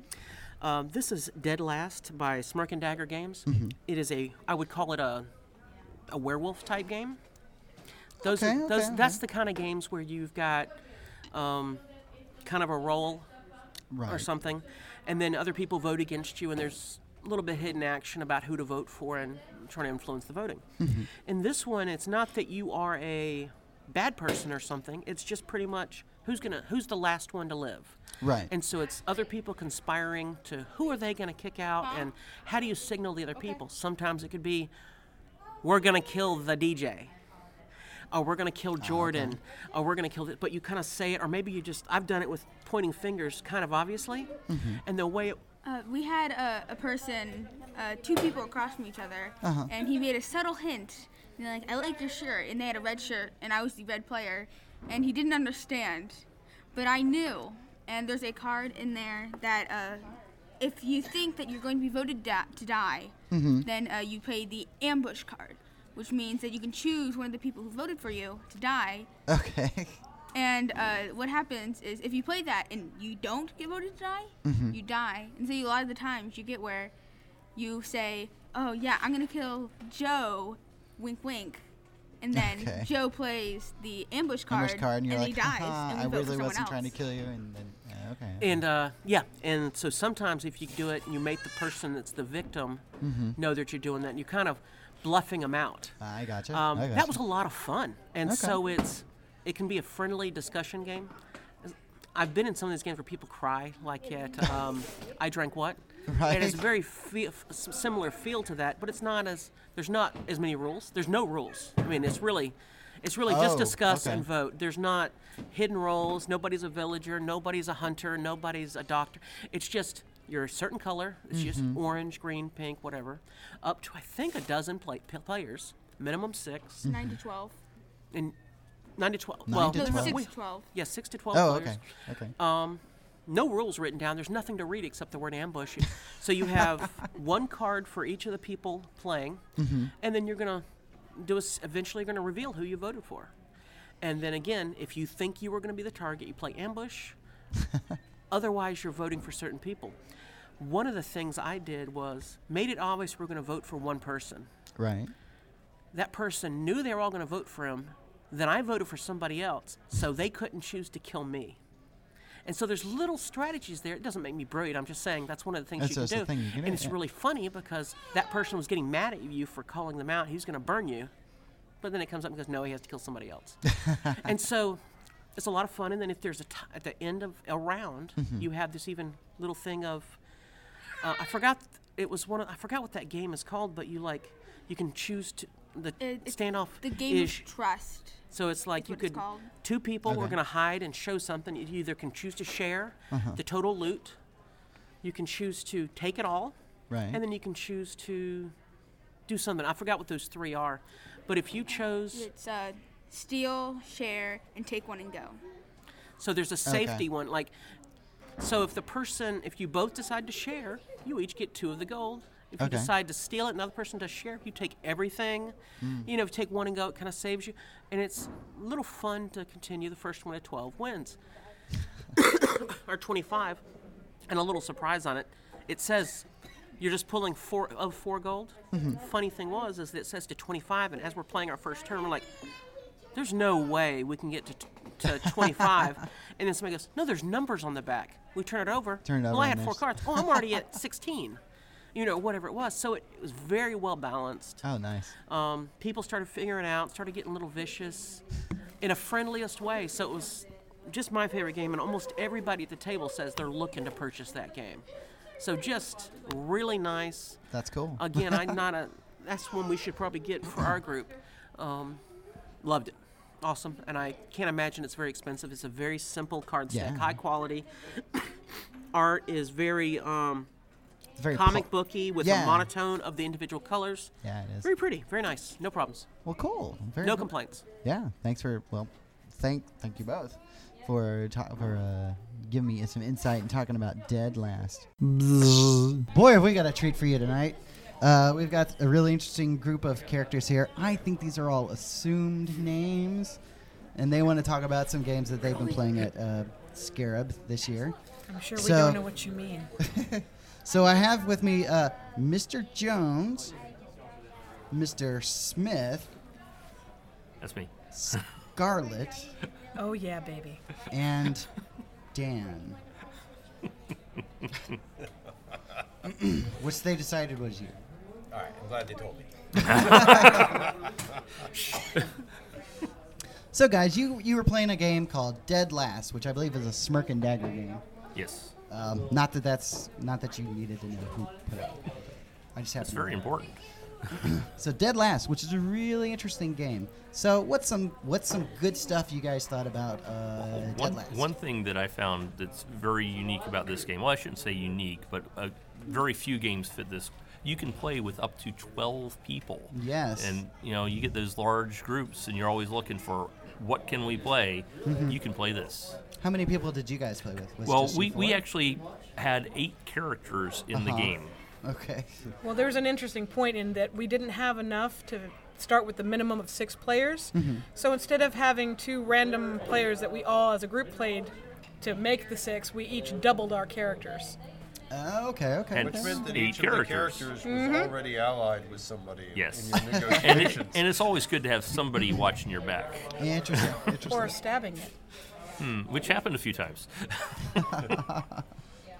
So, so are we going to lump all this into the good category here? Yeah, I would say this is all good. It's good to you know have an ally when you're stabbing somebody in the back. so, so is there anything bad that you guys want to say about Dead Last? Well, as with a lot of uh, elimination games, if if your character or both your characters in this case get eliminated, then you you get to um, uh, root for your your next closest pal, but you don't actually get to participate once your characters have been Okay. taken out. So if you get knocked out of the game, that's Right, but it goes pretty sitting on quick. It goes pretty quick, so it's not like you're sitting very long. Okay. It is a game with negotiation. It has before every round, a minute and a half of negotiation phase where you're supposed to be able to go talk secretly or openly or whatever. And so if you don't like that kind of thing, that is. Uh, Okay, yeah. It also kind of that is a place where it will slow down that wait for the Right, for- round to end if you're not involved in the negotiations. Okay, I could see that. What about you guys? Anything bad about the game? I'm not much of a team player. Ah, okay. I don't have six friends. I the games I play, it's either everyone works towards one common goal or I work for one common goal. Okay. Whereas in, in this game, kind of kind of has a little bit of Yeah, there's all of that in there. So. too much interaction with people. Oh, okay, I gotcha. For some people, it's Some just people, like my okay. original DM said. It could be meat. It could be cake. It could be meat cake. Oh, okay. Um, Anyway, we diverged. Enough about the meat cake. so, so what's something other than meat cake that we could say that might be in the other category here for dead last?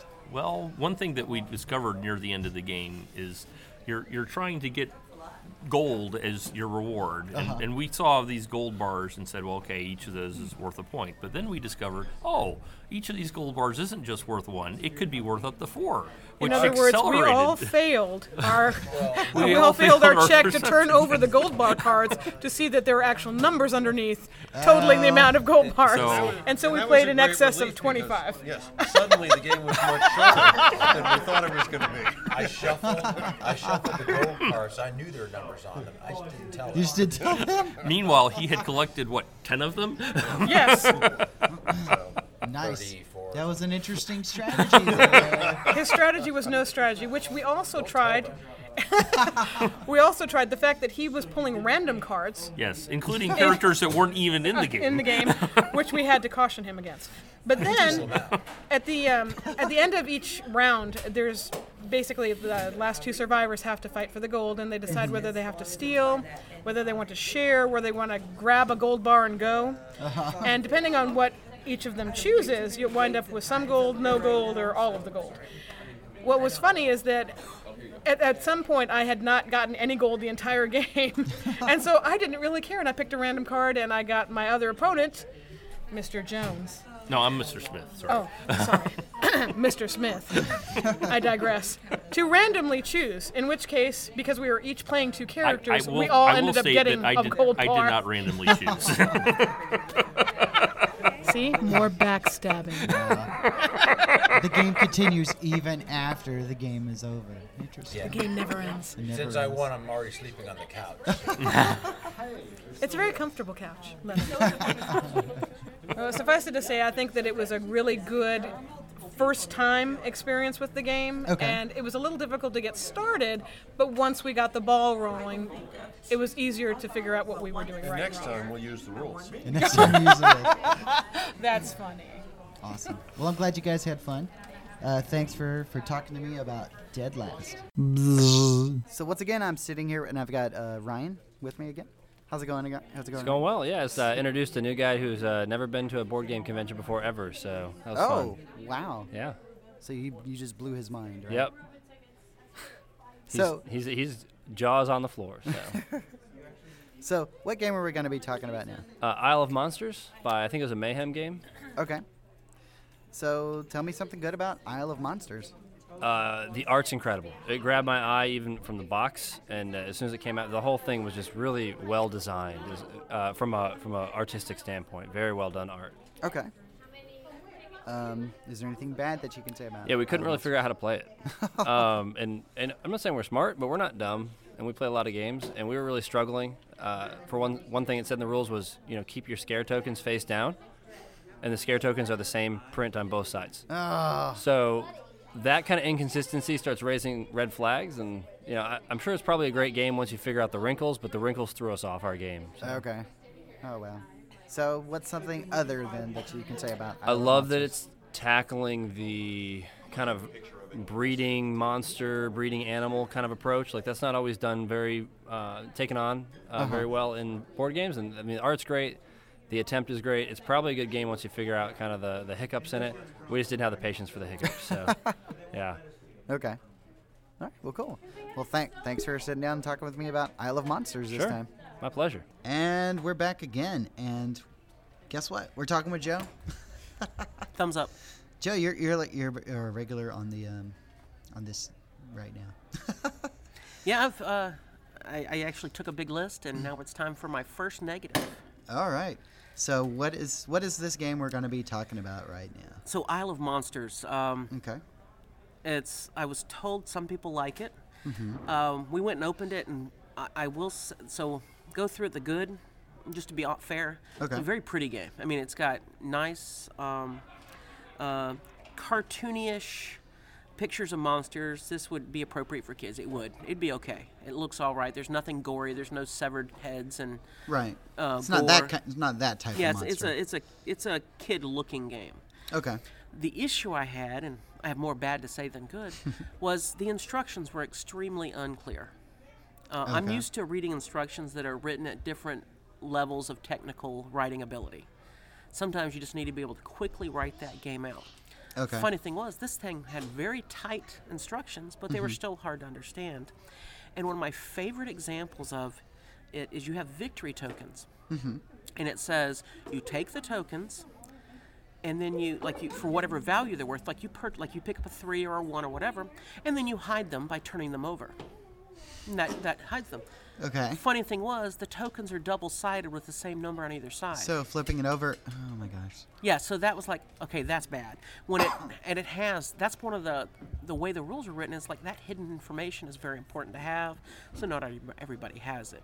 That was just sloppy, and it's and the other things were like turn order wasn't obvious or what other actions you could take place. The wording. Okay. It was just really frustrating.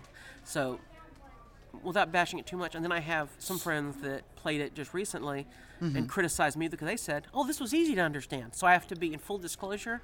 Some other friends that are hypercritical on a lot of games Mhm. tried it after I complained about it, and they liked it.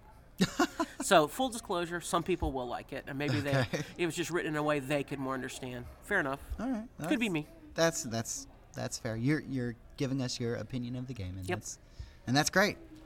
This is what people want to know. Well, um, okay, well, awesome. Well, thank you for for talking with us about Isle of Monsters. so we're still here at the booth, and we've got Petra sitting at the table. How are you doing? Good, thank you.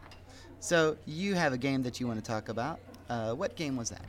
Red Dragon Inn Villains. Okay, and I believe that's the uh, si- the sixth release in that series of stuff that they're probably just going to keep releasing more and more character packs for and stuff. So, um, first off, did you have fun playing? it? Yes, I've never played Red, Red Dragon Inn, and Oh, okay. it is one of my granddaughter's favorite games. So Okay. I thought I would try it out. Well, cool. So tell me tell me something good about uh, Red Dragon Inn Villains.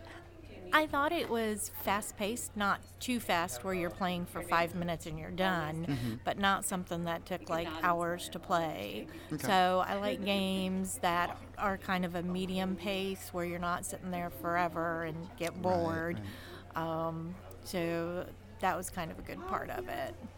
And and um, it's fairly easy to pick up. Yes, too. it It's- is. It's not a lot of them. Um, you know, simple steps and everything. Good directions, which I've had a couple of games this weekend where the directions just did not work. So why don't you tell me something bad about Red Dragon Inn Villains?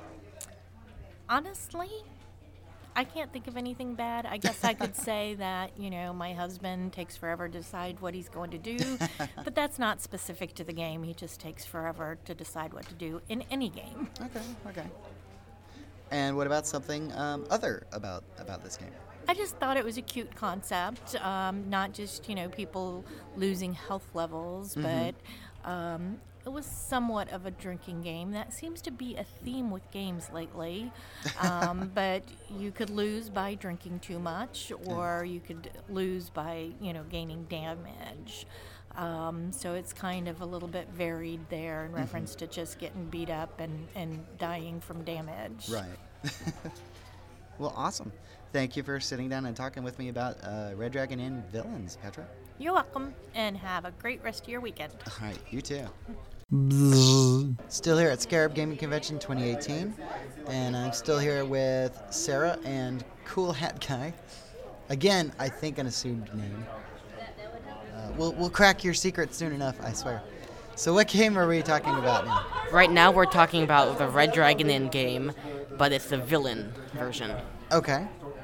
So what's something good that you can tell us about uh, Red Dragon Inn villains? It's the normal Red Dragon Inn game, but it has completely new rules, some Uh-huh. new rules, because they're villains, and you have all sorts of special cards. For example, the vampire can get get blood for playing cards and spend blood to turn into bats, werewolves, and monsters. Okay, interesting. Um, so, is there something bad that you can tell us about Red Dragon Inn villains?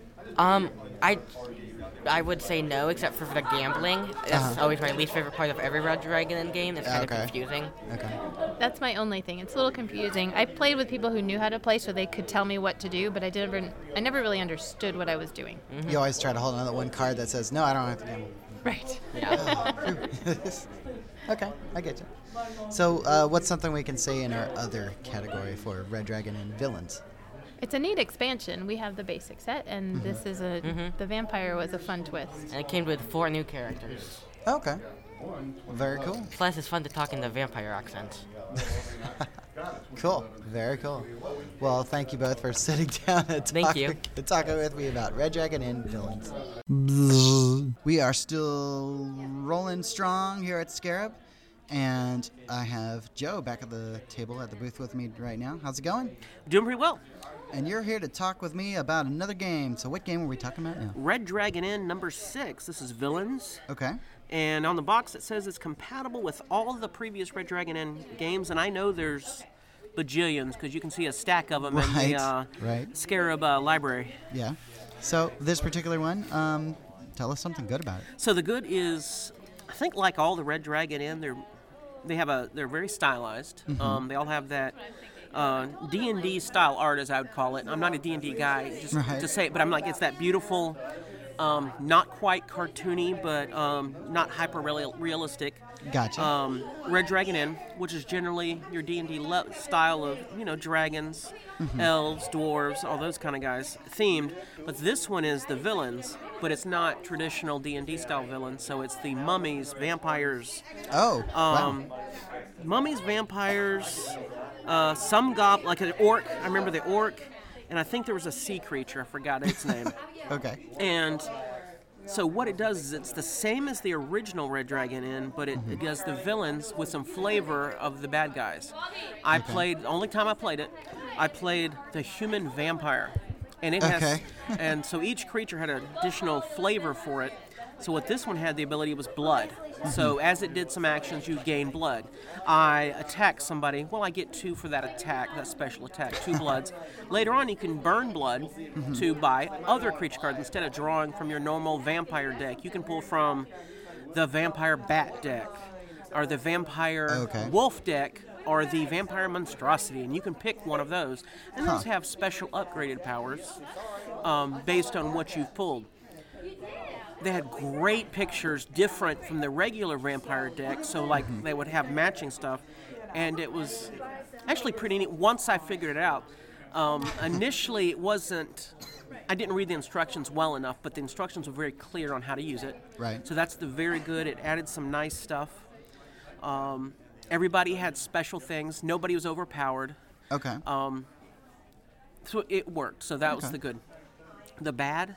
Yeah. For me, I didn't. There's like it's a gambling game. So most of Red Dragon is about drinking and gambling. And gambling, So yes. I forgot to mention that first. Your your the idea is you drink, gain powers, or take the Mhm. negative, and then do some things. Right. You're affecting people by your first your health going down, and then the many drinks you've taken. Right, If they meet in the middle, let's say you've lost 10 health, but you've now drinking 10 drinks, you can die. Right. But if you stay super healthy and take lots of drinks, you can still live, kind of thing. Mhm. There's also the gambling aspect. You have gold that you win. Right. You gamble back and forth, and that's part of the game. For the life of me, I couldn't figure out what the purpose was because you couldn't spend gold. Later on, after reading it, I should have paid attention. It's a very clear line. You lose all your gold, You're kicked out of the you're bar. kicked out of the Yeah. game, and you actually have to gamble sometimes. There are penalties. Uh-huh. You lose gold. So I didn't know that. Bad was me just not understanding. Okay. Otherwise, very pretty. Uh, I know I'm supposed to say something other, but I think I already talked about that. Just the beautiful. Yeah, you've thrown a lot of stuff Yeah, there's a beautiful art, so I, I think that's covered there. Okay. Well, very cool. Well, thank you for uh, thank you for talking with me about Red Dragon and the the villains expansion here. Very cool. Okay, so I'm back yet again with the cool hat guy. Hello. Hey, and you're talking. you're here to talk about a uh, another game. What game are we talking about now? Today we're talking about Alchemy 101. Alchemy 101. Okay. Well, tell me something good about this game. So, Alchemy 101 is, to quote the creators of it, a community college version of the Harry Potter alchemy class. Okay. And it's made by the same people as I Drank What, so it's going to be obviously a great game. Okay. And you, like I Drank What, there's a card. It's like tincture of frog or something. It turns you into a frog, which automatically eliminates you from the game. Okay. And you try to drink four other po- four potions, Mhm. and then you, you win. Oh, very cool. So, is there something bad you can say about uh, I would Alchemy say no. 101? It okay. was really awesome. All right. So the bad thing, it was just too awesome. Yes. Okay. All right. Well, we'll we'll get them to tone down the awesomeness. Uh, nah. So, is there something um, other that you can say about Alchemy 101? Um, I don't think so either. It was just really, really awesome. Okay. And fun. So, does it play a lot like um, I Drank What? It does. Okay. All right. Well, very cool. Yes. Uh, well, thank you once again for Thank you. sitting down here and, and talking with me. This time about Alchemy 101. As a board game reviews from the Swarmcast. If you don't like it, then come over and kick your Tail. Tail. Toast meant to say tail. Toast. Um, ooh. Why do you do that? Oh yeah. Huh, hey, oh, hey there, Toast. I didn't see you. Hey, what what what you got there? Oh, this? Check it out. It's one of my evil robot John podcaster robot figures. Yeah, fight. Uh, okay. You know what? I'm pretty sure that's just a Transformers Grimlock figure. Huh? What? Nah. Look, see, I put a mustache on it, and I even added a few extra parts to it. Wait, wait, wait, wait. Is that a D20 for a hand? What what did all the buttons do? Oh, oh, wait, see, this one right here. It plays random Juliana Hatfield songs or Gwar. Alright, that's just a little odd. Yeah, well, um, and this button right here, it makes him uh, spat a random Rick and Morty or a Brak quote. okay. All right, and, and what does this yellow lever here do? Well, careful with that. That's the flamethrower. Whoa, whoa, like real flames and everything. Yeah, you know, just like the real John. Uh, you mean evil robot John? Yeah, whatever. So, you just took a Grimlock toy and modified it. No, see, it's called Hey, I've got this one. It's c- called Kit Bashing. Evil Robot John? And howdy. Wait, wait, which one are you? Why the b- best one, of course. Yeah, so kit bashing. You see, that's when Why, that's when you take an existing item or a toy and you add stuff to it, or you modify it and you make it unique. That's right. You know who really likes kit bashing? Um, I don't know, David Hasselhoff in the late 90s? Why, it's none other than the players of Osprey Games' very own Gaslands. Gaslands, Gaslands! oh, yeah, yeah, yeah, that's right. So that's where the people take toy cars and, and, and like, wreck them and glue stuff to them and, and, like, sometimes even paint them. Hey, you know what? We should have a con. Say, let's have a contest, all right? All of our listeners out there can modify or kit babash a toy car of their choice. Take one of those fancy digital pictures and you can post it to Facebook or Twitter, tagging the Swarmcast and using those hashtags that everyone's using nowadays, such as hashtag Gaslands, hashtag SCPCGas, hashtag Flamethrowers Rule. Yeah, you know what? Let's skip that flamethrowers part. Okay, so hashtag Gaslands and hashtag SCPC Gas. We'll vote on which ones we think are the best fit for the three categories good, bad, and other. Ah, okay, so just like our reviews. Then we can post those three and have our fans vote online for the best one. And the lucky winner will receive a copy of Gaslands, Gaslands, Gaslands from Osprey Games. Yeah, that's pretty cool. The three finalists will be declared at Scarab Gaming Convention. Yay! so get those entries posted by January 18th at midnight. Midnight, midnight. And we'll post the good, the bad, and the other cars. And let the voting begin. Hey, hey, you know, if you're at Scarab, you can always come by the booth and vote there as well. Sure, we'll count those too. Why not? Gentle humans, start your babashing! Hmm. Well, I better go get some glue, cotton balls, and silly string. Yeah. Wait, what kind of car are you gonna make with that? Uh, car? Swarmcast, I got your number. I'll call you all the time. Area code 803 470 4439. 470 4439. 470 4439. 470 4439. These clips from the past 50 years of s- SCPC have been truly fantastic, with a modern flair to them that foreshadowed the events of today. Truly ahead, if not right on the mark of their time. Come the ghost of ancient time. At times the show would showcase recipes for food to have while gaming. Sometimes these recipes created so much food that to bite into them would prove a bit difficult. Begin the chewing process and account of the excessive quantities. Let's take a listen. Do you smell something burning? It can only mean one thing. We're cooking toast. Haha. No, it's supposed to be cooking with toast. What? Sheesh. Where? Cooking with toast. Batter. Making bacon pancakes. Hey, what's that smell? Oh, hey, Toast. Hey, Calvin. Oh, what you making over there? Why, it's my famous crockpot meatballs. Meatballs in a crock pot. Ah, Now I've heard it all. Really? So, making it is really quite easy and mm, perhaps a bit surprising. Oh, how could anything about this be unusual or out of the ordinary? Here, I'll show you. First, we add some frozen meatballs like you would get at a store. Or, you know, you could make them yourself if you really wanted to. Oh, I'm all about ease, so, you know, pre made meatballs is great. Hmm. Yeah, then I usually add some chili sauce or something like that. And my secret ingredient, shh, grape jelly. Wait, grape jelly? Why, that's just ridiculous.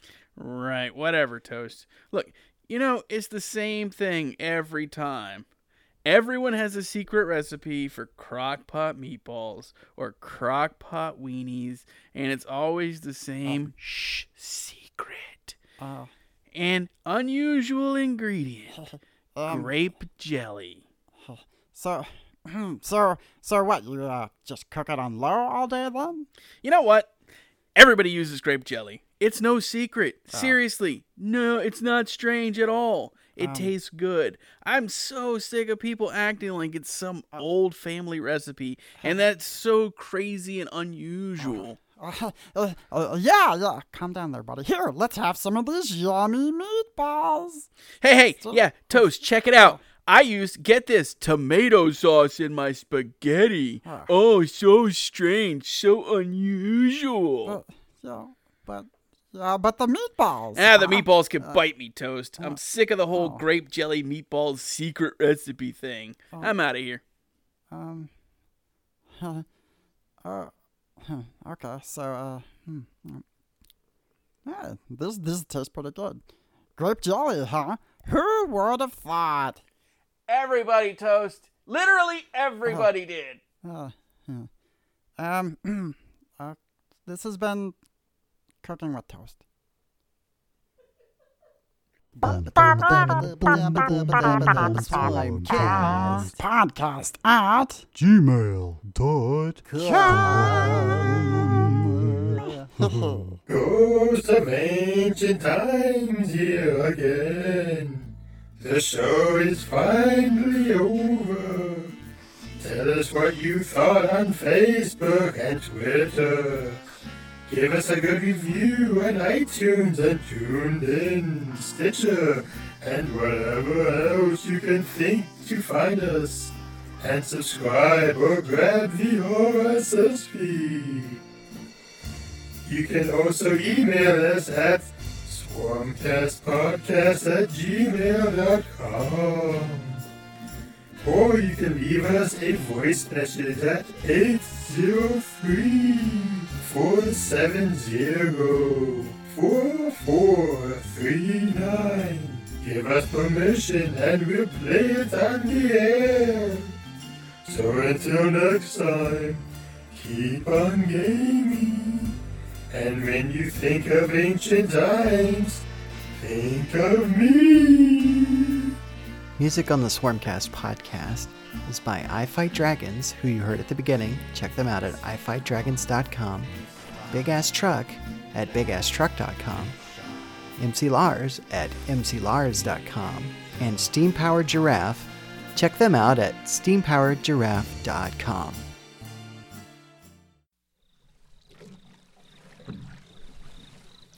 Going up the river, taking all my friends.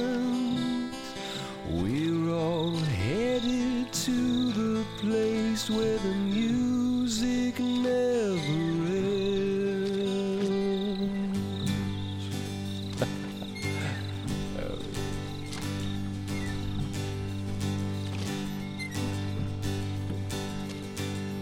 Going up the river, taking on my friends. We're all heading to the place where the music never ends. Folks, would you like a milkshake, chocolate or vanilla? We've got anything you'd want and a fountain of sarsaparilla. Welcome aboard the SS Biscuiteer. Feel free to chime in with the music that you hear. Cause this here steamboat runs off of a catchy tune. And if everybody sings along, we might make it to the moon. Music so hot and loud burns through the deck, riles up the crowd. Check your watches at the door. Bring your smiles for what's in store. Dancing is free.